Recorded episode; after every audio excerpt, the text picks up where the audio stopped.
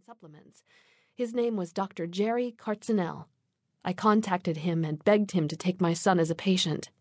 He had no idea that I had any celebrity status. He was taking me on only as a mom of a child with autism. Within a year of following Dr. Jerry's protocol and intensive behavioral and speech therapies, Evan recovered from autism.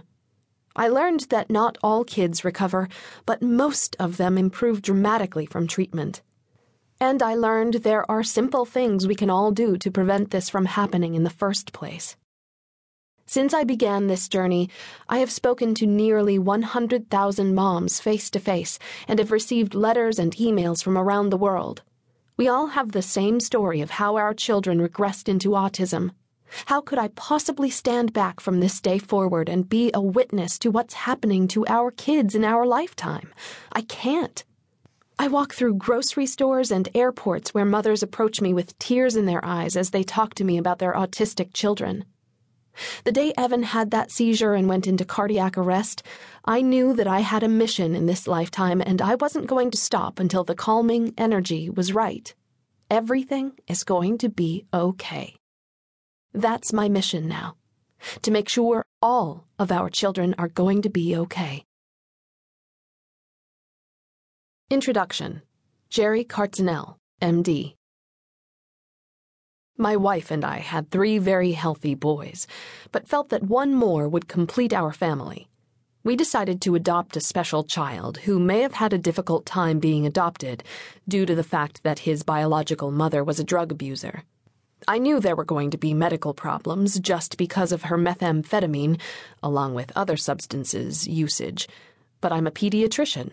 Who would be better suited to take care of a child with this kind of background? We wanted to be, in some small way, helpful to this world. It reminds me of the story where there were thousands and thousands of starfish that had just washed up on shore, and this little boy was on the beach throwing each starfish that he could back into the water. A man came up to him and said, Son, it's not going to impact this whole huge beach. This is not going to have any effect on this big group of starfish. And the little boy looked at him and said, You might be right, but it affects this starfish. And he threw it back into the ocean. I know I can't take care of all of the world's children, but I can take care of at least this one. Joshua is our starfish.